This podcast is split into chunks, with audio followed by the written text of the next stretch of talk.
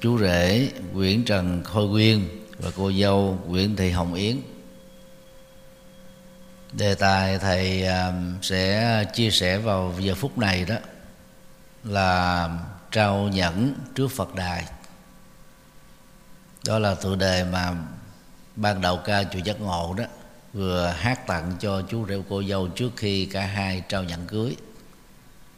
Bài này à, thầy sáng tác vào ngày à, năm tây tháng 3 năm 22 và đây là lần đầu tiên um, ban đầu ca ca để chúc phúc cho cặp hôn nhân hôm nay.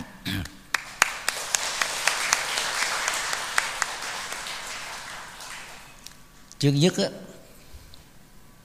vì sao trao nhận cưới trước phật đài?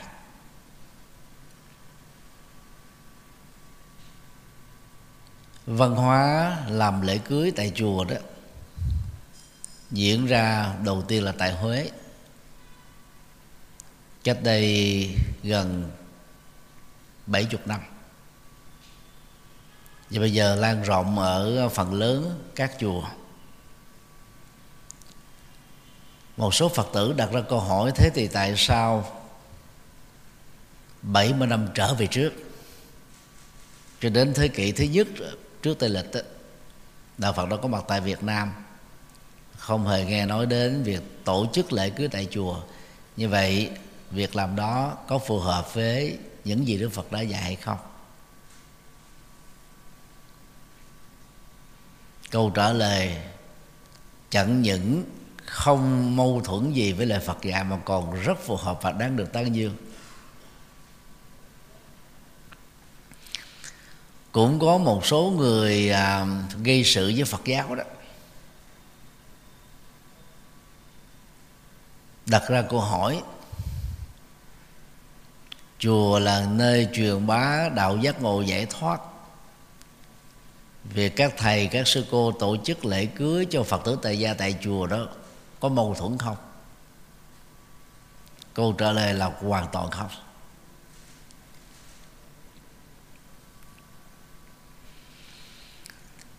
Đối với giới luật của người xuất gia đó, đức phật nghiêm cấm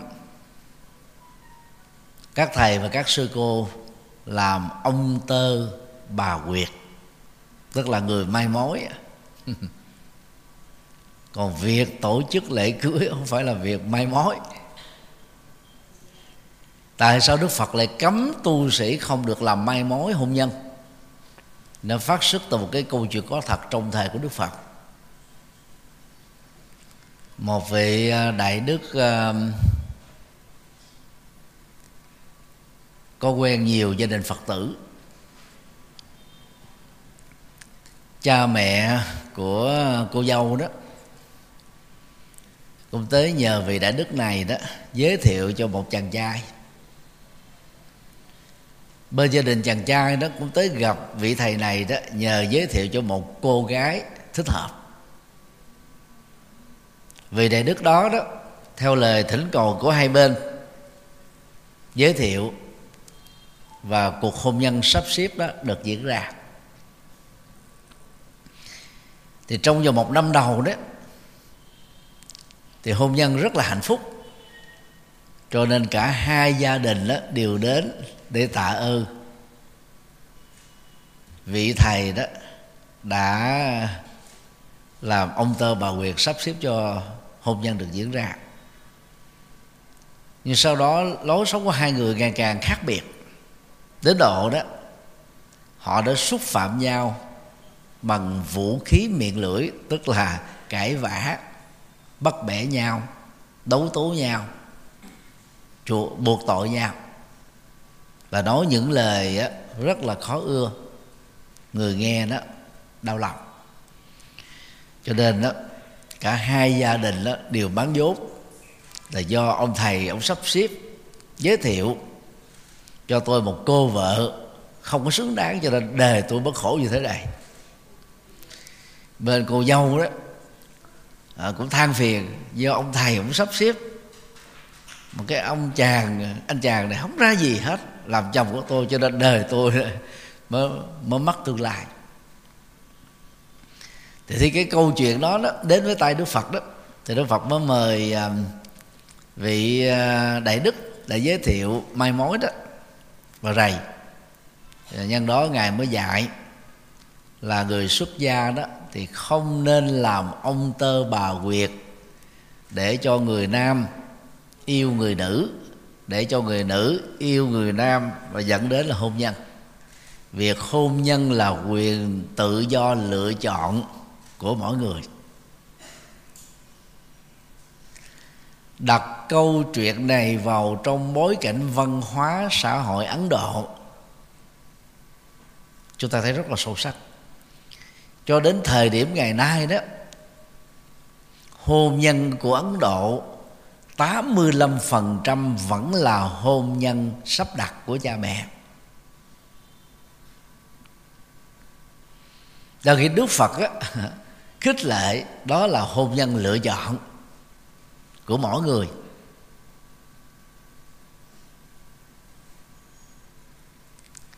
Và thứ hai đó tu sĩ mà làm mai mối cho hôn nhân nếu thuận buồm xuôi gió đó chưa chắc người ta đã biết ơn. Mà nếu có trục trặc á, thì bị đổ thừa và quy đổi như vậy đó, là vị tu sĩ nó sẽ bị dướng kẹt vào cái mai rủi trong cái cuộc hôn nhân. Mà hạnh phúc hay khổ đau là do cái ứng xử và lối sống của cô dồ chú rể chứ không lệ thuộc vào cái người làm mai mối này. Cho nên đức phật nghiêm cấm tu sĩ không được làm mai mối cho tình yêu và cho hôn nhân còn khi tổ chức lễ cưới tại chùa, trao nhận cưới tại chùa đó thì nó không vi phạm vào cái điều luật này. Đó là chú rể và cô dâu có quá trình tìm hiểu nhau, hoặc là có thể được người thân của mình giới thiệu để tìm hiểu nhau, sau đó là thương nhau. Và trước khi lên xe hoa chính thức đó, trở thành vợ của nhau đó, thì họ cũng đã từng có các ứng cử viên sáng giá, thương mình đeo đuổi mình. Và cuối cùng họ gạt qua hết một bên. Chỉ chọn lấy người mình thương nhất. Làm vợ làm chồng. Từ đó là cái công việc à, của người tại gia. Và các thầy các sư cô đó tại các chùa khi được thỉnh mời chứng minh cho lễ cưới đó chủ yếu là nhắc lại bài kinh. Mà ở đây đó ở chùa giác ngộ đó là kinh thiện sinh. Chúng ta đọc thấy rất là sâu sắc đức phật về dạy về trách nhiệm làm vợ, trách nhiệm làm chồng. Một năm sau đó đó, đôi vợ chồng này làm cha, làm mẹ. Mối quan hệ thiêng liêng giữa cha mẹ con cái xuất hiện, cho nên trách nhiệm làm cha mẹ và con cái. Đến tuổi lên ba đó, thì cha mẹ có trách nhiệm sẽ cho con em của mình đi học. Mối quan hệ giáo dục giữa thầy cô giáo và học trò được xuất hiện. 15 năm sau đó khi mà những đứa con lên tuổi 18 hoặc là lớn hơn sau khi tốt nghiệp ở cấp đại học, thì cái nhu cầu tự lập phát sinh. Cho nên phải đi lao động, phải đi làm ăn, mối quan hệ kinh tế giữa người chủ lao động và người hợp tác lao động xuất hiện. Thì trong cái tương quan đời sống ngoài cha mẹ ruột thịt ra đó thì còn có bà con thân quyết là đức phật dạy cái trách nhiệm ứng xử giữa những người bà con. Và điều quan trọng không kém đó, dù là ở vai trò nào, vị trí gì trong xã hội đó, thì người tu học phật đó phải có mối quan hệ tôn giáo với các thầy và các sư cô. Như vậy trao nhận cưới trong một lễ cưới tổ chức tại chùa đó thì các thầy đó nhắc lại và giúp cho chúng ta ôm lại lời Phật dạy về vấn đề hôn nhân, gia đình, lối sống và các mối quan hệ quan trọng. Thứ hai là nhắc nhở chúng ta về cái kỹ năng sống vợ chồng bền vững. Và thứ ba đó là chúc phúc cho đôi hôn nhân. Chứ là được, cái công việc mà chứng minh lễ cưới hoàn toàn nó khác với làm may mối. Và rất tiếc là 20 thế kỷ qua đó, cộng đồng Phật giáo Việt Nam và toàn cầu đó bỏ quên những bài kinh Đức Phật dạy về tình yêu hôn nhân và hạnh phúc gia đình không giới thiệu cho người tại gia biết. Và đang khi đó, về bản chất đó nó là thức ăn không thể thiếu đối với người tại gia. Cho nên ngày nay đó, nhiều nơi trên thế giới này đó, cộng đồng phật giáo đều có nhu cầu tổ chức lễ cưới tại chùa. Và khi lật lại những trang kinh đó người ta mới phát hiện ra là không có nhà sáng lập tôn giáo nào chi tiết và dạy cặn kẽ về hôn nhân như là đức phật thích ca. Vì ra trước khi đi tu á, ngài cũng từng là là chồng của công chúa gia du đà la và làm cha của con ruột của hai người là hoàng nam la hầu la. Cho nên khi giác ngộ thành phật đó thì đức phật thích ca đó đã có những lời giảng dạy về tình yêu hôn nhân hạnh phúc gia đình rất là sâu sắc. Mà trong bối cảnh xã hội hiện đại này đó vẫn tiếp tục à, hợp thời để có thể góp phần xây dựng ra những uh, gia đình hạnh phúc bền vững.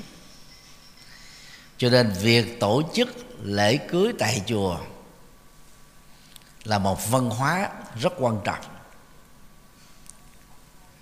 còn việc mà quý vị tiếp đãi bạn bè thân bằng quyến thuộc họ hàng hai bên đó, thì có thể chọn ở nhà hàng ở khách sạn hay ở tư gia. Còn việc tổ chức chính đó, ở trong chùa để có những cái giá trị như thầy vừa nêu. Thầy, thầy tin rằng là thông qua cái việc giải thích ngắn ngủi này đó thì những người à, chống bán các tu sĩ tổ chức lễ cái tại chùa hiểu thêm. Ngừng lại những hành động nó không phù hợp đó. Và nên chúc mừng cho các cặp à, vợ chồng đã thấy được giá trị của việc tổ chức lễ cưới tại chùa vừa phù hợp với lời Phật dạy và vừa hữu ích à, cho bản thân mình. Để việc tổ chức lễ cưới tại chùa đó được diễn ra ở gần 19.000 ngôi chùa thuộc 63 tỉnh thành của Việt Nam. Hiện nay về phương diện này đó thì chùa giác ngộ là nơi tổ chức nhiều nhất. À, trung bình là một năm đó là tổ chức à, khoảng 30 cho đến à, 35 à, lễ cưới. Đó là chưa nói đến à, lễ cưới tập thể do chùa giác ngộ bảo trợ cho 50 cặp khuyết tật vận động khiếm thính khiếm tị thuộc những gia đình rất là nghèo, khó khăn. Giàu mơ ước nhưng mà không có cơ hội tài chính để tổ chức một lễ cưới. Giản đơn thôi.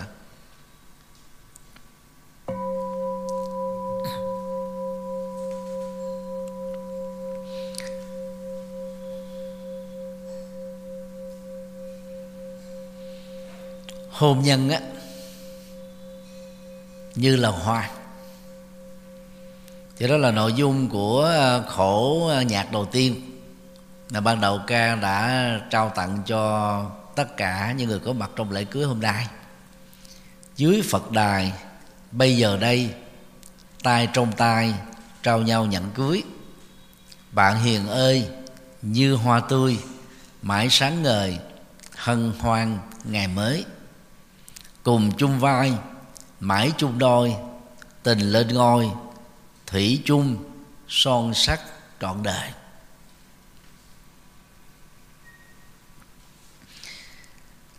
Tùy theo quốc gia đó mà việc tổ chức lễ cưới có thể được thực hiện hoặc là ở trên chánh điện nơi thờ Phật.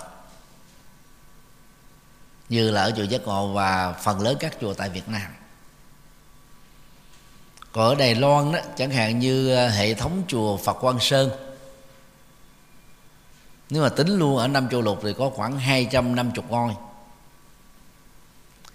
Lễ cưới đó à, thường được tổ chức ở trong một cái cái phòng riêng có thờ Phật. Nó khác với chánh điện vì thường các chùa thuộc Phật Quan Sơn đó có diện tích rất là rộng và tiện ích rất là đầy đủ. Một cái phòng dành riêng để tổ chức việc lễ cưới. Bây giờ là tổ chức sinh dược cho các phật tử ở chùa chúng ta thì tổ chức dưới phật đài. Thì phật đài về cao hơn. Chúng ta đứng ở bên dưới để mong được cái sự chứng minh của đức phật. Và cái trọng tâm của việc tổ chức lễ cưới đó vẫn là ở chỗ đó đó là cô dâu và chú rể tay trong tay trao nhau, nhận cưới. Mà hồi nãy thì có giải thích ba ý nghĩa của việc trao nhận cưới đó. Còn làm lễ cưới ở bên ngoài. Giàu có nhờ các mc nổi tiếng. Ý nghĩa của việc chào hàng cưới chắc chắn là không thể, nó giống như và sâu sắc như là cách mà chúng ta tổ chức tại chùa. Và mục tiêu của việc trao dẫn cưới đó là chúng ta cam kết là cái hôn nhân này như là một cái hoa mà hoa đó, thì chúng ta biết là nó trải qua ba giai đoạn, đầu tiên là nở ra thật là tươi và đẹp. Giai đoạn thứ hai đó là giữ được cái sự tươi và đẹp đó. Tùy theo chủng loại hoa, trong một khoảng thời gian nhất định. Và sau đó là hoa tàn. Nếu vợ và chồng được sánh ví như là một cặp hoa tươi cùng một lúc. Tồn tại tính giá trị đó cùng cùng nhau. Đến lúc mà răng lông tóc bạc đó, cả hai đến tuổi xế chiều, thì nó tàn cùng nhau. Chứ không có à, thay ngôi đổi chủ. Thì rõ ràng ý nghĩa của việc trao nhận cưới tại chùa đó là một cam kết chứ nó không chỉ đơn thuần là một khế ước hôn nhân. Về phương diện luật định thôi.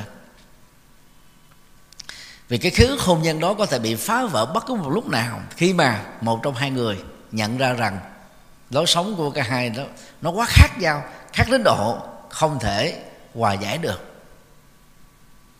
không thể hòa hợp được nữa. Thì lúc đó đó, thì thông thường ở bên ngoài đời người ta sẽ chọn cái giải quyết là gì? Đường anh anh đi. Đường tôi tôi đi. Chuyện tình đôi ta, chỉ thế thôi. Thì đây là cái lời cho một cái nhạc khúc. Nhưng mà thực ra đó, khi mà cả hai bất đắc dĩ phải chọn lấy con đường ly hôn đó, thì cái câu nói này đó là hoàn toàn nó khác với cái hiện thực. Chuyện tình đôi ta chỉ thế thôi, không có đơn giản về đâu. Tranh chấp cái quyền nuôi con tranh chấp cái quyền à, phân chia tài sản. Và tranh chấp nhiều thứ. Thì trong à, đầu tháng 6 có lẽ là cộng đồng quốc tế, trong đó có Việt Nam đó, biết rõ về cái vụ án, em xin lỗi, vụ ly hôn của à, diễn viên Johnny Depp và vợ cũ là nữ diễn viên Amber Heard. Thì khi mà họ chia tay sau 3 năm chung sống đó, thì đến năm 2018 cô vợ có phát biểu trên ờ, tờ báo Washington Post. Trong đó đó có một cái câu như thế này thôi. Tôi là nhân vật công chúng điển hình nhất về việc bị bạo lực gia đình. Mặc dù không có ám chỉ tên không có nêu rõ tên của chồng cũ lập tức một tuần lễ sau đó đó bao nhiêu hợp đồng công việc làm ăn quan hệ xã hội à, của Johnny Depp đó bị đảo lộn. Cho nên à, anh ấy đã kiện vợ cũ và cái vụ kiện kéo dài 6 năm. Và lần cuối cùng á kéo dài 6 tuần. Kết thúc vào ngày 1 tây à, tháng 6 nhưng mà nghị án kéo dài đến 13 tiếng đồng hồ cũng chưa có tiền lệ. Cuối cùng á, phán quyết của tòa án là Johnny Depp à, được bồi thường 15 tỷ Mỹ Kim vợ cũ phải bồi thường và có khả năng là tuyên bố phá sản. Thì đây là một cái ví dụ trong hàng triệu những trường hợp trên quả địa cầu này. Sau khi ly hôn á, chuyện tình không đơn giản chỉ thế thôi đâu. Nó còn rất nhiều rắc rối thậm chí là xem nhau là kẻ thù không lợi chơi chung.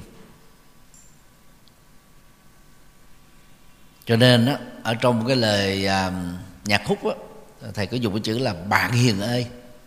Vợ chồng á phải là bạn hiền của nhau chứ không thể là kẻ thù của nhau. Và và trong giai đoạn lúc mới tìm hiểu và đi đến cái quyết định làm vợ chồng của nhau đó, thì hai bên đã từng là bạn của nhau. Thương yêu nhau lắm, nhớ nhau và tìm cơ hội để gặp nhau. Mỗi lần gặp nhau đó, nói những điều cao quý, tốt đẹp, ứng xử ga lăng để làm chuộng lòng nhau để mang lại cho nhau hạnh phúc. Nếu chúng ta giữ được cái cái đặc gấp này à, từ thời điểm chính thức hôn nhân này cho đến lúc nào à, chúng ta lắm nhắm mắt liệt của đề đó thì chắc chắn rằng là cái văn hóa ứng xử vợ và chồng là bạn hiền của nhau chắc chắn không thể nào dẫn đến tình trạng đau lòng. Và cái gợi ý đó là gì? Như hoa tươi tức là sống với nhau gặp nhau ở tại nhà sau những cái giờ đi làm việc ở công ty đó, thì phải như qua tôi đó là cười thường xuyên. Quý bà cứ tập thói quen đi đi, chồng về là quý bà mở miệng ra cười vui vẻ. Không có cào nhào cần nhằn, chì chiết, nói dai, nói dài, nói dở. Chuyện nào quá khứ qua rồi khép lại. Thì đảm bảo quý bà sẽ khéo léo biến chồng mình trở thành ô xin ở nhà mà khi về nhà mà vợ lúc nào cũng cười, nói vui vẻ, hạnh phúc hết. Thì ông chồng đâu còn lý do đi ra uống cà phê ôm, quán ờ, rượu ôm, bia ôm. Hay là tán dốc với lại các bạn bè, chuyện ờ, chính trị, chuyện trên trời dưới đất, không có liên hệ gì đến hạnh phúc gia đình. Cho nên phải ứng xử là như hoa tươi. Có ai thích hoa héo không? Không. Hoa héo là chúng ta bỏ vô sọt rác rồi chúng ta chỉ giữ lại hoa tươi rồi bây giờ hãy biến cái nụ cười mình thành một cái hoa tươi. Đó. sáng ngời tức là gương mặt lúc nào cũng lạc quan, yêu đời phấn chấn. Chứ còn vợ và chồng với nhau mà ứng xử với nhau như là gương mặt hình sự, cảnh sát hình sự là thôi thua. Rồi dù chúng ta có đẹp gái, đẹp trai, lương cao, nhà giàu, tiện ích, cuộc sống đầy đủ hết. Ứng xử hình sự với nhau không thể nào mang lại hạnh phúc được cho nên đó, phải có được cái hân hoan mà mỗi ngày đều rất là ngày mới ngày mới của hạnh phúc ngày mới của những giá trị. Để tạo được à, cái cái hạnh phúc này đó thì lời khuyên là gì? Cùng chung vai mãi chung đôi. Tức là tính đồng hành đó, giữa vợ và chồng. Điều nhau chung vai có nghĩa là chia sẻ trách nhiệm. Ở trong à, kinh thiện sinh mà nãy với vị đọc đó thì một trong các trách nhiệm làm chồng đó đức phật khuyên là gì? Chia sẻ trách nhiệm gia đình với vợ. Thì đây là văn hóa xóa bỏ tính gia trưởng mà phần lớn nó xuất hiện ở những người nam. Và xem vợ mình đó à, chỉ có cái chức năng đó làm cái công việc gia đình thôi đó là văn hóa ấn độ cổ đại.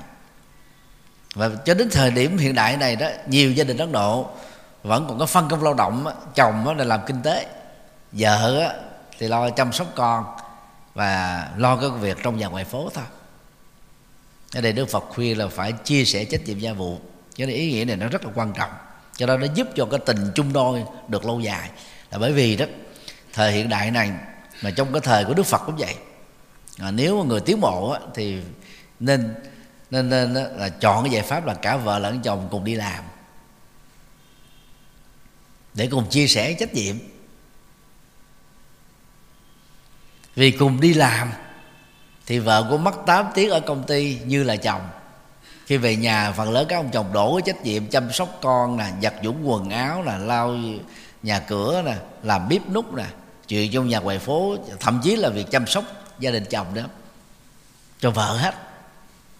Còn bản thân mình nằm lên liên quan, coi tivi coi bóng đá, coi phim ảnh, thậm chí đi ra ngoài đường chơi, nhậu ờ, quắt thước cà tha, xỉn là về nhà không đổi, phải giờ vừa vừa đỡ về tới nhà.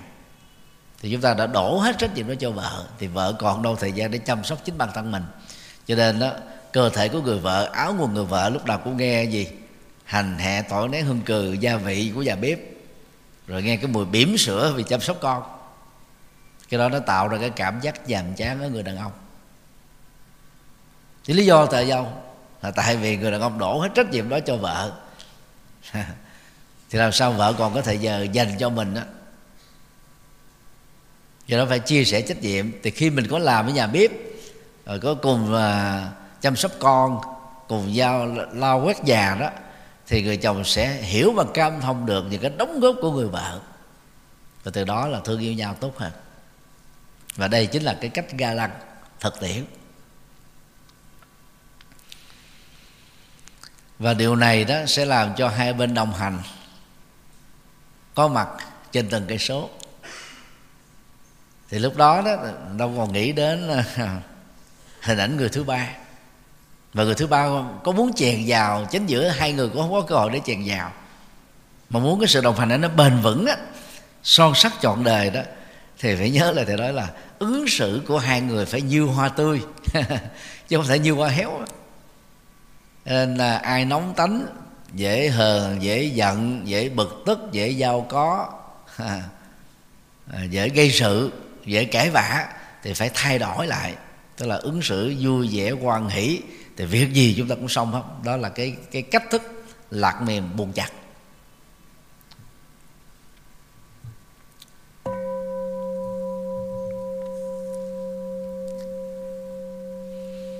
điều ba. Hạnh phúc hôm mai, hôm nay, hạnh phúc ngày mai. Thì đó là nội dung của đoạn điệp khúc. Cùng chúc phúc cho hôn nhân tròn đầy. Ban ân đức cho im ấm sum vầy. Sống yêu thương, chia sẻ đắp xây. Hạnh phúc ngày đây, hạnh phúc ngày mai. Đức phật là người đầu tiên khẳng định rằng là hạnh phúc không có mặt trong quá khứ. Vì quá khứ là những chuyện đã xảy ra và đã kết thúc. Nó không còn là tính hiện thực đó các việc xảy ra trong quá khứ đó chỉ có hai nội dung chính thôi. Thứ nhất đó, đó là một quá khứ vàng son. Mà ngay cái thời điểm nó xuất hiện đó nó mang lại cho chúng ta sự hài lòng hạnh phúc. Như vậy khi ký ức về quá khứ chúng ta sẽ rơi vào trạng thái tiếc nuối khôn nguôi. Và cái này nó làm cho mình mặc cảm ở cái thời khắc hiện tại. Vì nó không còn nữa. Mà tiếc nuối là một cái năng lượng tiêu cực hủy diệt hạnh phúc ở hiện tại mà vốn nó nó rất là ít ỏi. Cho nên á, chuyện nào đã qua thì khép lại không nhắc lại không kiếm chuyện lại không gây sự lại. Không hâm nóng nỗi khổ niềm đau. Còn nội dung quá khứ thứ hai đó là những cái chuyện đau khổ không như ý không hài lòng bất hạnh. Có nội dung tiêu cực thì việc ký ức về nó nhắc lại nó khơi nó dậy đó nó làm cho chúng ta phải sống lại với cái khổ đau mà vốn nó không còn nữa. Đó là tự hành hạ cảm xúc bản thân. Thông thường thì, thì người nữ sống nặng về cảm xúc mà cảm xúc thì thường gắn kết với ký ức. Cảm xúc gắn kết với những cái cái cái cái ờ, không hài lòng và hài lòng cho nên đó cái nỗi khổ niềm đau khi mà người nữ dướng vào đó thì lâu kết thúc hơn là người nam. Người thấy rõ được cái à, cái yếu kém về phương diện giới tính này đó, thì quý bà, quý cô cố gắng, theo lời Phật dạy là khép quá khứ lại. Dù đó là quá khứ vui hay là quá khứ buồn. Để khi mà có một cái chuyện gì không vui xảy ra giữa hai người, chúng ta không có kéo dây mơ rễ má. Có chuyện 10 năm trước 20 năm trước 30 năm trước hay là một năm trước, tháng trước, tuần trước, ngày trước? Chỉ nào nó qua rồi khép nó lại. Thì lúc đó đó là chúng ta sẽ không có, gọi là, rơi vào cái sự xa đà của việc đó là đấu tố nhau, kể tội nhau, hờn trách nhau, giận dỗi nhau và làm cho nhau đau khổ. Và đó là cái cách chúng ta ban ăn đức và chúc phúc cho mình chứ đừng có nghĩ một cách đơn giản mình làm lễ cưới tại chùa phật gia hộ cho mình. Rồi mọi thứ nó được bình bình yên. Mình phải nỗ lực là chính yếu. Hạnh phúc do tự chúng ta tạo ra. Thông qua lối sống thông qua sự làm chủ cảm xúc làm chủ thái độ làm chủ thói quen làm chủ hành vi. Và quan trọng là làm chủ các mối quan hệ giao tế. Vì bằng cách đó đó thì mình mới có thể sống im ấm à, xung vầy à, đoàn tụ các thành viên trong gia đình gặp nhau ở nhà là cảm thấy vui không muốn xa rời nhau. Chứ còn nếu mà không đạt được yếu tố đó đó thì về nhà chút xíu mình tìm lý do để mình rời khỏi nhà. Vì vậy thì cảm thấy nó ngột ngạt. Trong văn hóa ngôn ngữ của người Việt Nam đó nó có cái điều rất là hay. Chẳng hạn như khi khách đến và hỏi thăm à, người chồng mà nếu chồng đang đi làm. Thì lúc đó người vợ sẽ trả lời như thế nào? Nhà tôi đã đi vắng. Vui lòng á, quay trở lại đây vào lúc 6 giờ chiều. Nhà tôi mới có mặt. Thì cái chữ nhà tôi đó là đại từ chỉ thị cho người chồng. Và tương tự, nếu là một người chồng tinh tế đó, có ai đến nhà hỏi người vợ, thì nói là à, thay vì đó là vợ tôi đi vắng thì cũng sẽ nói tương tự là nhà tôi đi vắng. Hoan hỷ quay trở lại đây vào ngày mai. Thì cái niệm nhà tôi nó có thể có khi là đại từ chỉ thị cho người chồng có khi là đại từ chỉ thị cho người vợ. Tại sao? Chúng ta không dùng cái câu là ngoài đường tôi mà phải là nhà tôi. Tại vì cái cách sử dụng ngôn ngữ này là một cái phân hóa cũng là một cái nguyện ước cũng là một cái nhắc nhở cũng là một thông điệp yêu cầu á, vợ và chồng ngoài cái giờ đi làm thôi thời gian còn lại là phải ở nhà chứ không phải ở ngoài đường. Cho nên xem người chồng á là là là là nhà tôi và xem người vợ cũng là nhà tôi. Nhắc nhở chúng ta phải thường xuyên ở nhà chứ phải ở ngoài đường. Thì lúc ở độc thân á, thì mình có thể đi đến một hai giờ khuya. Đó là cái quyền tự do. Nhưng mà khi có gia đình rồi thì mặc dù cái quyền tự do vẫn còn nhưng chúng ta khi làm cái gì phải nghĩ đến cho người còn lại. Vì cái ngôi nhà đó được xem như là tổ ấm á, người còn lại đó đang chờ mình. Từng giờ từng phút từng giây để uh, sum vầy ha, im ấm ha, sau những sau những cái giờ phút xa vắng ví dụ khi mình đi làm 8 tiếng thì cái thời gian đi thời gian về cũng mất uh, tối thiểu là một tiếng cho đến hai tiếng. Như vậy là vắng nhau 10 tiếng đồng hồ quay trở về im ấm sum vầy để cùng chung lo. Cho công việc bắt tay vào bếp cùng dọn dẹp gia đình ăn uống với nhau sinh hoạt à, dạy dỗ con cái mang lại cho nhau được hạnh phúc. Để làm công việc đó đó thì à, ca từ gợi ý cho chúng ta là gì? Có ba cái cái phẩm chất mà chúng ta phải lưu ý. Thứ nhất là yêu thương tức là hiểu thương.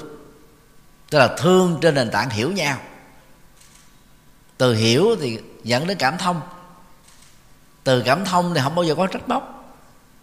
Còn khi mà không có hiểu nhau càng thương nhau nhiều càng chấp nhau nhiều càng trách nhau nhiều càng làm cho nhau khổ đau vô tình nó biến nhau trở thành là cái cầu số 8 có nhiều người thương theo một cái cách sở hữu. Và sở hữu thì lúc nào cũng sợ mất cái người mà mình thương. Do vì cái cảm giác sợ mất cho nên lúc nào cũng phải gọi là lục soát nè à, kiểm soát nè. À, có người yêu cầu chồng đó, đi đâu phải báo vợ. Giờ gọi điện thoại là phải bắt máy. Bắt máy là phải mở camera lên đang ở đâu đang làm gì đang ngồi với ai. Thì cái đó nó làm một mặt á cái người vợ đó sẽ mệt mỏi. Mất tự tin. Thay vì đầu tư vào giá trị mà mình đang có. Mặt khác làm cho cái người chồng nó có cảm giác là mình bị dò xét quá bị trói buộc quá. Và tương tự cũng có nhiều người, người chồng ghen đó thì coi như là cái gì cũng cũng cũng sợ mất vợ. Nhất là vợ đẹp, vợ trẻ. Cho nên cái gì cũng giám sát, làm cho người vợ có cảm giác là mình đang bị nhốt ở trong một chiếc lồng vàng. Rồi có tiền rừng biển bạc cũng không mang lại cho nhà hạnh phúc. Cho nên phải hiểu thì cái tình thương sự yêu thương đó mới bền lâu được. Còn thiếu đi cái sự hiểu thì càng thương, càng trói buộc và càng làm cho nhau khổ đau yếu tố thứ hai là chia sẻ. Chia sẻ vừa là hiểu mà vừa là thương. Bao gồm chia sẻ trách nhiệm chia sẻ niềm vui. Nhưng mà nhớ là đừng có chia sẻ nỗi buồn nhiều. Nỗi buồn là chúng ta cùng à, nâng đỡ nhau thôi. Và và khi chia sẻ nỗi buồn thì chúng ta chia sẻ ngắn nhất có thể. Ví dụ ấy, cái nỗi buồn đó nó từ một cái sự cố mà sự cố này nó kéo dài là là một ngày đi chứ nếu là mình chia sẻ nỗi buồn, cái mình kể lại cả một cái ngày, cái sự kiện buồn đó nó xảy ra với mình mình làm cho người kia chìm vào trong nỗi khổ niềm đau để làm gì? Không có ích. Nỗi buồn, nỗi khổ niềm đau không có giá trị để chúng ta lưu giữ trong đầu. Cho nên nó mình chia sẻ thật là ngắn gọn cái đó thôi, để tập trung vào việc tìm giải pháp. Chứ không có xa đà vào trong cái việc kể buồn, kể khổ. Còn niềm vui đó thì phải chia chia dài, chia lâu. chia bền. Thế hai bên cùng hưởng. Cho nên nhớ cái mẹo vặt đó nha. Buồn á và khổ văng vào sọt rác và đâu có giá trị. Bằng cách là buông xả đó. Nó khác với là thiếu trách nhiệm, thiếu chi là mình quăng bỏ cái cam kết và cái hướng dẫn với vấn đề của mình. Làm cho mình trở thành là một cái người vô cảm, vô tâm, vô can. Còn đây mình có trách nhiệm nhưng mà đừng kèm theo nỗi lo nỗi khổ, nỗi sầu, nỗi bi, nỗi u, nỗi não. Thì lúc đó chúng ta giải quyết vấn đề nó nhẹ nhàng lắm. Và yếu tố thứ ba đó là cùng đắp say chứ một người làm, một người phá của, một người tiết kiệm, biết vung vé một người còn lại thì ăn xài phung phí, không có biết giữ gìn gì hết làm sao hạnh phúc được. Cả hai cùng phải rất là cân nhắc về cái việc chi tiêu. Cái gì cần chi thì không nên tiếc nhưng mà cái gì đó không nên chi thì không nên xa xí dù có nhiều tiền. Thì về cái kỹ thuật chi tiêu đó thì đức phật à, à, khuyên đó chia ra làm bốn phần 25% tiền lợi tức á. Đó, là chi dùng hàng ngày 25% á. Nên là tái đầu tư 25% á. Là để à, tiết kiệm tức là gửi ngân hàng. Và 25% á hiếu kính với cha mẹ và làm các việc nghĩa việc thiện. Bây giờ nó bao gồm luôn phần đóng thuế. Đó là gợi ý chia cái lệ tức đó, thành bốn phần của Đức Phật trong bối cảnh 26 thế kỷ trước. Mà bây giờ nó cũng rất là hữu dụng. Cho nên chúng ta phải biết đắp xây để vun vén hạnh phúc. Vì hạnh phúc đó, nó chỉ có bây giờ thôi và tại đây tức là ngay thời khắc hiện tại này vì quá quá khứ là dù là hạnh phúc tiếc nuối đó đó. Nó chỉ làm cho chúng ta buồn và khổ thôi. Còn à, tương lai thì chưa xảy ra. Chứ mơ tưởng à, mà không có nền tảng của hiện thực để trở thành là quan tưởng. Mà quan tưởng về tương lai đó thì làm cho chúng ta lo lắng căng thẳng sợ bất an. Tập trung vào hạnh phúc bây giờ và tại đây. Cùng chúc phúc cho tình yêu trọn đời ban như ý cho quan hỷ vui cười, nghĩa vợ chồng luôn mãi thắm tươi. Thì hồi nãy đó, đại diện cho cha mẹ hai bên đã chúc phúc cho chú rể và cô dâu. Thầy cũng thay mặt tăng đoàn chúc phúc cho cả hai và tất cả bạn bè thân quý có mặt ngày hôm nay cùng với ban đạo ca đã chúc phúc bằng hai bài ca. Thì cái công việc còn lại đó là chúng ta phải làm cho mình được như ý tức là vợ và chồng phải sống kỹ năng vợ chồng à, một cách tích cực và thông minh. Để hai bên đó, trao cho nhau sự quan hỷ và vui cười. Quan hỷ tức là mình hài lòng ở trong tâm. Nó khác với cái sự gượng gạo hay là ứng xử xã giao. Ví dụ như khi mình làm mà tiếp tân ở tại một công ty hay là một cái ờ, nơi bán hàng đi có những khách hàng rất là khó tính họ có thể mắng chửi vô cớ cằn nhằn vô cớ gây sự vô cớ. Nhưng mà người bán hàng á, được huấn luyện mục đích của mình không phải đi tranh cãi đúng và sai với khách hàng mà mục đích là làm sao cho khách hàng đó hài lòng tới nơi này đó thêm nhiều lần nữa mà mỗi lần tới dẫn thêm nhiều người bạn và người thân. Để cho khách hàng tiêu thụ các cái dòng sản phẩm này. Cho nên dầu có bị ứng xử vô cớ cũng không được buồn buồn trong lòng thôi chứ không được thể hiện ra bên ngoài. Thì đó là những người giao tới khách hàng thông minh. Nhưng mà khi trở về nhà đó thì cái mặt nạ đó chúng ta lột ra. Và người thân ở nhà dễ bị giận cá chém thớt. Thế mà mình đè nén mà ứng xử ngoại giao thì nó dẫn đến đè nén. Còn đây đó lời khuyên á, của ca từ đó là ban như ý à, cho quan hỷ vui cười.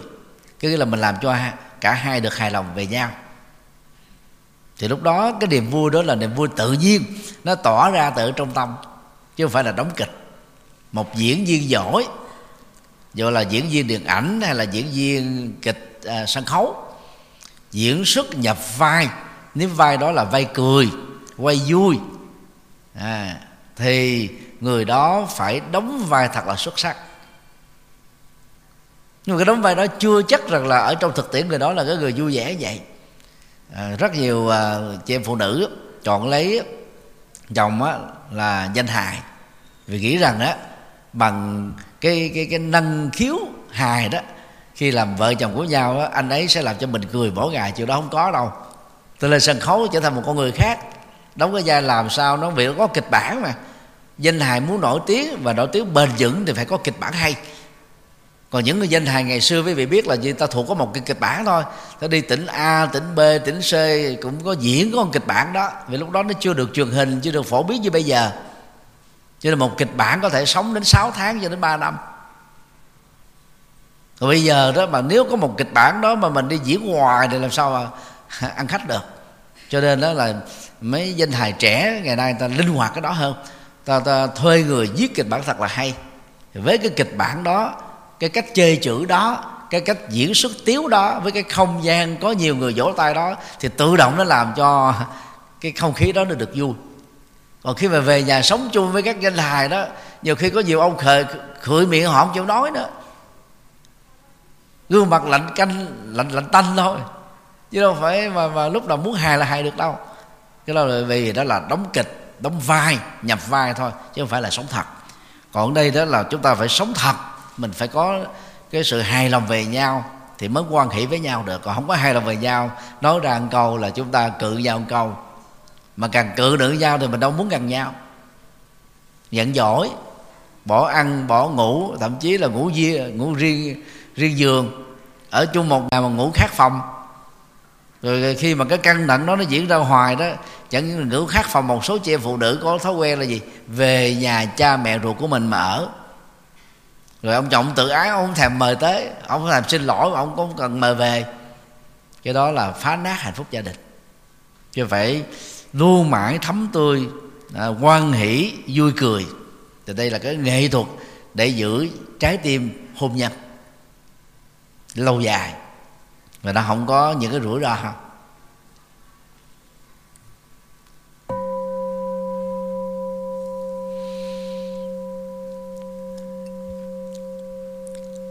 điều bốn. Cùng nhau xây dựng và vượt khó.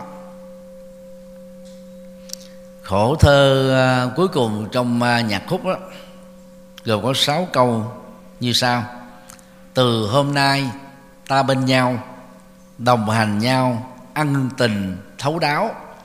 Tình đã trao, dầu thương đau hay lao đau cùng nhau đi tới. Bạn hiền ơi, mãi sáng ngời như hoa tươi dâng tràn sức sống, niềm vui.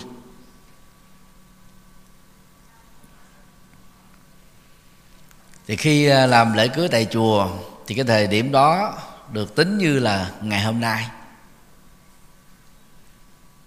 Chú rể và cô dâu sẽ cam kết là sống trọn đời bên nhau và đồng hành cùng nhau cái quan trọng là đồng hành. Không nên hiểu theo nghĩa đen đồng hành là gì? Chồng ở đâu thì vợ ở đó chồng đi đâu thì vợ đi đó vợ đi đâu thì chồng mặc ở đó. Lúc nào như bóng không rời hình. Vì cái cái đồng hành theo cái cách đó, đó nó dẫn đến tình trạng là nhàm chán. Vì không có xa cách nhau thì đâu có nhớ nhau. Ở gần bên nhau hoài nó trở thành là thói quen. Mình có nhau hoài rồi không thấy nó quý nữa. Không nên hiểu theo cái đen đó mà đồng hành là gì? Đó là hiểu nhau, cùng đi chung đường, cùng lý tưởng sống, cùng cái quan niệm sống, cùng cách, đó tiếp cận vấn đề, cùng cách giải quyết vấn đề. Vợ mới nói một câu thì chồng đã hiểu, chồng nói một câu vợ đã hiểu. Rồi cái cách lập sự nghiệp, cách nuôi dạy con cái vân. Nó đều tâm đầu ý hợp, nó làm cho chúng ta rất hài lòng về nhau. Cái đó được gọi là đồng hành với nhau mà khi cái đồng hành với nhau rồi, chúng ta không có trách móc, không có hờn giỏi không có giận giỏi không có bực tức, không có cãi vã. Cho nên, ai có khác nhau cá tính thì cố gắng làm sao đừng có đào sâu vào mẫu số riêng. Vì mẫu số riêng nó tạo ra sầu riêng và thậm chí là sầu chung. Mà phải đào sâu vào các cái mẫu số chung. Những cái gì mà hai bên nó phù hợp với nhau, thì chúng ta nhắc đến cái điều đó nhiều còn cái gì đó, nó khác biệt mà đụng tới là cãi lộn, thì chúng ta đừng có chạm đến đó. Xem nó như là cái ranh giới đi. Rồi cái người mà mà mà khó tính đó đó, cũng phải nỗ lực thay đổi cái cá tính của mình. Đừng có khó khó chịu. Để để không phải bắt bẻ người khác. Nhiều khi mình kỹ lưỡng quá, khó tính quá, làm cho người khác không gần được. Khi mình ở một mình mình có thể là kỹ lưỡng, khó tính. Cái gì đó phải sạch sẽ, ngăn nắp từ trên xuống dưới nhưng mà khi mình ở chung với nhau người còn lại không được uh, kỹ lưỡng như vậy thì mình cũng đừng có chấp. Mình hoàn thiện về lĩnh vực này nhưng mà có thể mình không hoàn thiện ở lĩnh vực khác. Người khác cũng vậy có thể là không hoàn thiện lĩnh vực này nhưng ta hoàn thiện ở lĩnh vực khác thì mình trách nhau làm gì? Đó là xem cái sự khác biệt đó là sự bổ sung chứ đừng có xem sự khác biệt đó là mối đe dọa.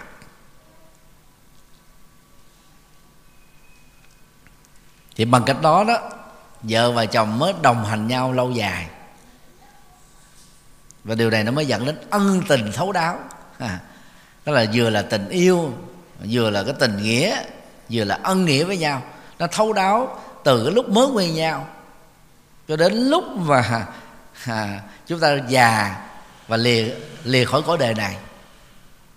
Cái giá trị của cuộc sống đồng hành đó nó mang lại cho chúng ta nhiều sự hạnh phúc hơn là khổ đau. Và điều quan trọng hơn đó đó là dù thương đau hay lao đau cùng nhau đi tới. Thương đau đó là một cái từ để chỉ cho những cái cảnh huống xảy ra ngoài muốn. Nó như là một cái hệ quả tất yếu à, về lối sống về cách chọn nghề nghiệp hoặc là hoặc nó có thể là một biến cố do chính mình tạo ra hoặc là do người khác tạo ra hoặc là một cái tai nạn nào đó mà mình không có lường trước được mà nó xuất hiện nó làm cho chúng ta sẽ mất rất nhiều thời gian, rồi công sức, tâm huyết, tiền bạc để giải quyết nó. Thì những cái thương đau đó tạo ra cái sự lao đao, trở ngại, chướng duyên, thử thách.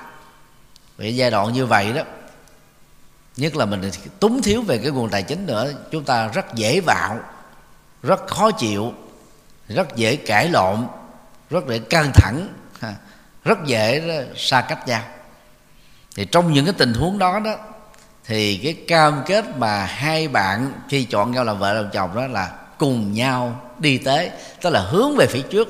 Trên nền tảng là gì? Những gì đức phật đã dạy là gì? Truy tìm nguyên nhân của bế tắc. Xem nguyên nhân chính, nguyên nhân phụ nó là cái gì. Nếu mình không đủ sức để tìm ra các nguyên nhân, thì chúng ta nhờ cha mẹ và là nhờ người thân nhờ những người có kinh nghiệm về lĩnh vực này tư vấn dùm để tìm ra được manh mối. Bởi vì không giải quyết được manh mối của nó đó thì hệ quả nó cứ tiếp tục ha, kéo dài đeo bám. Như là các con đĩa bám lên thân con trâu hút đầy máu rồi bằng vẫn không chịu buông. Thì theo đức phật đó, muốn giải quyết các vấn nạn quan trọng nhất chúng ta phải truy nguyên được nguồn gốc của vấn nạn là cái gì? Từ đó chúng ta mới có giải pháp thích hợp. Thì trong quá trình à, tìm giải pháp và giải quyết vấn đề đó thì lời khuyên của thầy đó đừng quá chú trọng vào việc giải thích. Giải thích nó dẫn đến biện hộ. Mặc dù chữ giải thích và giải pháp đó có cùng nhau chữ giải. Nhưng mà giải pháp mới là giải quyết được vấn đề. Còn giải thích đó, chúng ta sẽ biện hộ là sở dĩ nó như thế là vì lý do a lý do b lý do c. Tình huống a tình huống b tình huống c. Tác động a tác động b tác động c. Chúng ta không tìm ra giải pháp được. Cho nên ai nhấn mạnh quá nhiều vào giải thích xa đà vào giải thích thì mất cơ hội tìm giải pháp.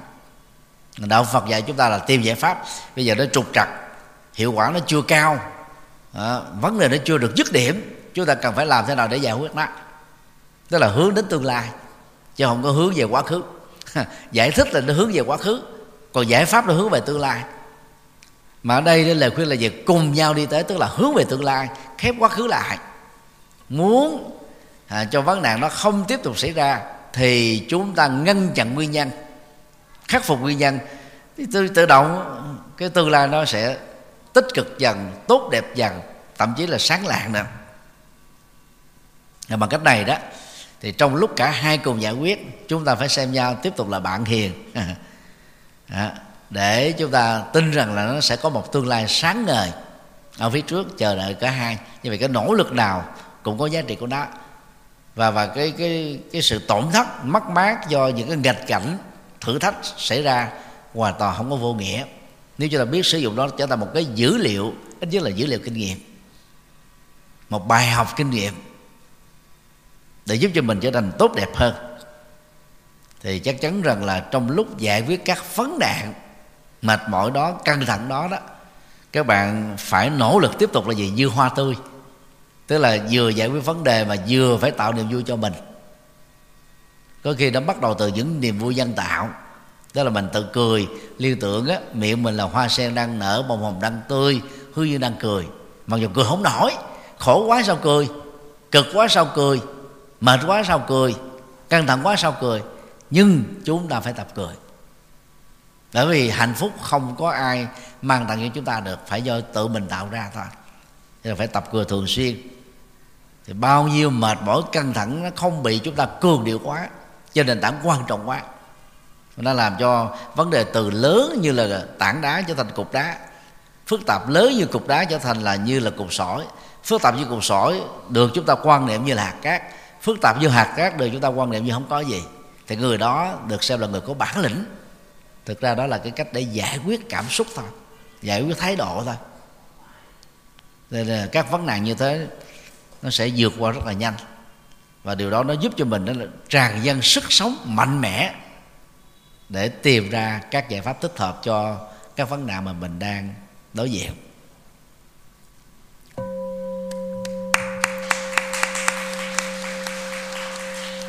Thì đó là một vài điều thầy à, thầy bạc tăng đoàn nhắc nhở đến à, cô dâu và chú rể.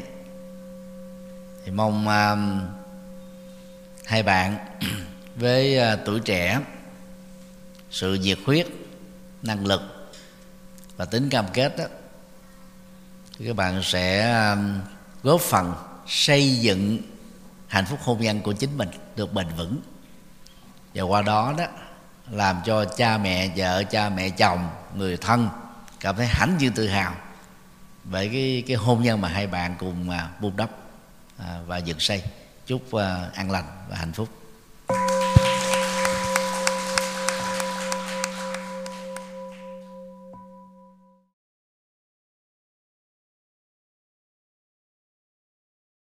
Thư vận động xây dựng chùa Quan Âm Đông Hải tỉnh Sóc Trăng. Kính thưa các mạnh thường quân và các quý Phật tử, tôi xin chia sẻ vị vọng về lý tưởng xây dựng chùa, mở trung tâm tu học, giúp cho các Phật tử được an vui và hạnh phúc. Chánh pháp lưu truyền do công dấn thân của hàng tân sĩ thiều môn hưng thịnh nhờ hạnh dân cúng của người tại gia tục ngữ việt nam có câu, xây chùa, tạo tượng, đúc chuông. Ba công đức ấy, thập phương nên làm. Giá trị của ngôi chùa là rất cao quý. Như hòa thượng mãn giác đã nêu, mái chùa che chở hồn dân tộc, nếp sống bao đời của tổ tông. Thực vậy, đã từ lâu, ngôi chùa phật giáo không chỉ là không gian tâm linh, nơi tu học đạo đức thiền định và trí tuệ của các tăng sĩ còn là trung tâm giáo dục, văn hóa, đạo đức và sinh hoạt cộng đồng của người dân địa phương. Giúp mọi người quay về chánh đạo, bỏ mê tín dị đoan, khép lại khổ đau, mở ra an vui và hạnh phúc. Vì hạnh nguyện hoàn pháp là nhiệm vụ, lễ sinh làm sự nghiệp ở phạm vi rộng lớn, cho mọi thành phần xã hội và nhóm lứa tuổi khác nhau. Ba thập niên rưỡi qua, từ năm 1984 đến nay 2019 tôi đã không ngừng nỗ lực trên cầu Phật đạo, dưới độ nhân sinh. Theo tinh thần phụng sự nhân sinh, tốt đời, đẹp đạo, sáng soi đạo pháp, hộ quốc, an dân tuy nhiên, do giới hạn không gian trong 850 mét vuông, chùa giác ngộ, thành phố Hồ Chí Minh do tôi làm chủ trì dầu từ năm 2016 sau khi khánh thành, sau đợt trùng tu, có đến 7 tầng lầu, cũng chỉ đủ sức chứa cho khoảng 1.200 người tu học cùng một lúc. Đối với tu học nội trú như khóa xuất gia vô duyên chỉ đủ sức chứa 175 người ngủ lại về đêm. Do vậy, nhằm mang lại các lợi ích cho hàng vạn phật tử hữu duyên, chùa giác ngộ càng có thêm nhiều ngôi chùa chi nhánh ở các tỉnh thành để nhân rộng mô hình tu học sẵn có, mang tính nhập thế hiệu quả cao. Với nguyện ước chân thành đó, tôi được sự giúp đỡ rất tận tình của ban trị sự giáo hội Phật giáo Việt Nam tỉnh Sóc Trăng và thể theo tâm nguyện của Phật tử địa phương, Ủy ban nhân dân tỉnh Sóc Trăng tại công văn số 540 ngày 30 tháng 3 2018 đã chấp thuận chủ trương cấp 18 hecta đất và giao tôi làm chủ trì chùa Quan Long Hải tại khu du lịch Hồ Bể, xã Vĩnh Hải, thị xã Vĩnh Châu, tỉnh Sóc Trăng. Vào ngày à, 20 tháng 5 2018, công trình này được động thổ xây dựng với sự tham dự của 3.500 Phật tử tại địa phương và các tỉnh thành lân cận. Theo kế hoạch, quý 2 2019 kể từ khi được giấy phép thì công trình xây dựng này sẽ được hoàn tất trong vòng 3 đến 4 năm.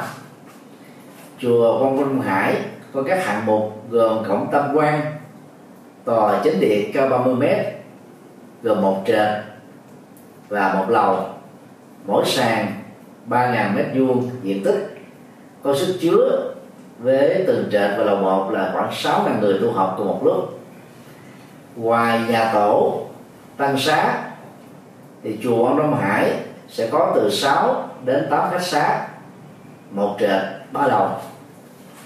Có sức dung chứa cho hàng ngàn phật tử tu học. Tượng đài tiêu biểu tại chùa này đó là tượng Bồ Tát Quan Thế Âm, hướng về biển đông, cao 49 mét gồm ba mặt, bảo vệ chủ quyền biển đảo của Việt Nam, cũng như là sự bình an của người dân tại địa phương trong ờ, ngôi chùa này đó, ngoài các tượng đài Phật, Bồ Tát A La Hán thì còn có công viên Phật, công viên Hòa Bình, công viên văn hóa và công viên tình thương với các tượng đài và các biểu tượng bằng đồng, bằng đá từ 1 m sáu cho đến 3m tổng chi phí xây dựng chùa ông Đông Hải khoảng 300 đến 350 tỷ đồng Việt Nam. Khi hoàn thành, đây sẽ là trung tâm tu học lớn, phát triển Phật giáo, thực tập tỉnh thức, trải nghiệm từ bi, có khả năng phục vụ từ 5 đến 6 ngàn Phật tử tu học đời trú cùng lúc. Tôi cho rằng Phật sự to lớn, mang tầm vóc phụng sự nhân sinh cho hàng vạn người nêu trên, chỉ có thể sớm được hoàn thành là nhờ vào sự phát tâm bồ đề, cúng dường, tịnh tài, tịnh vật, tịnh lực của các mạnh thường quân và các phật tử gần xa. Vì mục đích truyền bá chân lý phật, làm lệ lạc nhân sinh, tôi tha thiết, kêu gọi và kính mong các mạnh thường quân, các doanh nghiệp, các tổ chức các cá nhân và các phật tử trong và ngoài nước hãy phát tâm đóng góp tịnh tài cho công trình này để mang lợi lạc cho nhân sinh.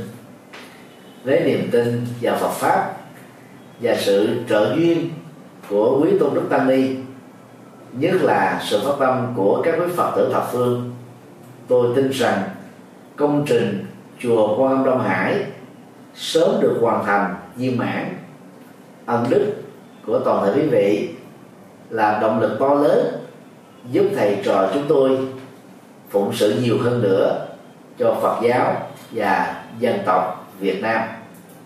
Tôi thành kính tri ân, tán dương công đức, cúng dường của các quý vị, nguyện cầu hồng ân Phật pháp tăng gia hộ quý vị, thân tâm an lạc, phước lộc thọ tràn đầy, sở nguyện tùy tâm các tường như ý. Nam mô công đức lâm bồ tát. Nam mô quan hỷ tạng bồ tát ma ha tát. Đạo phật ngày nay dân hiến, đạo phật ngày nay huy hoàng, đạo phật năm châu bốn biển, dựng xây tinh độ chân gian đạo phật ngày nay dân hiến, đạo phật ngày nay huy hoàng, đạo phật năm châu bốn biển, dựng xây tinh hãy cùng tham gia cùng quỹ đạo phật ngày nay để mang tình thương đến với mọi người.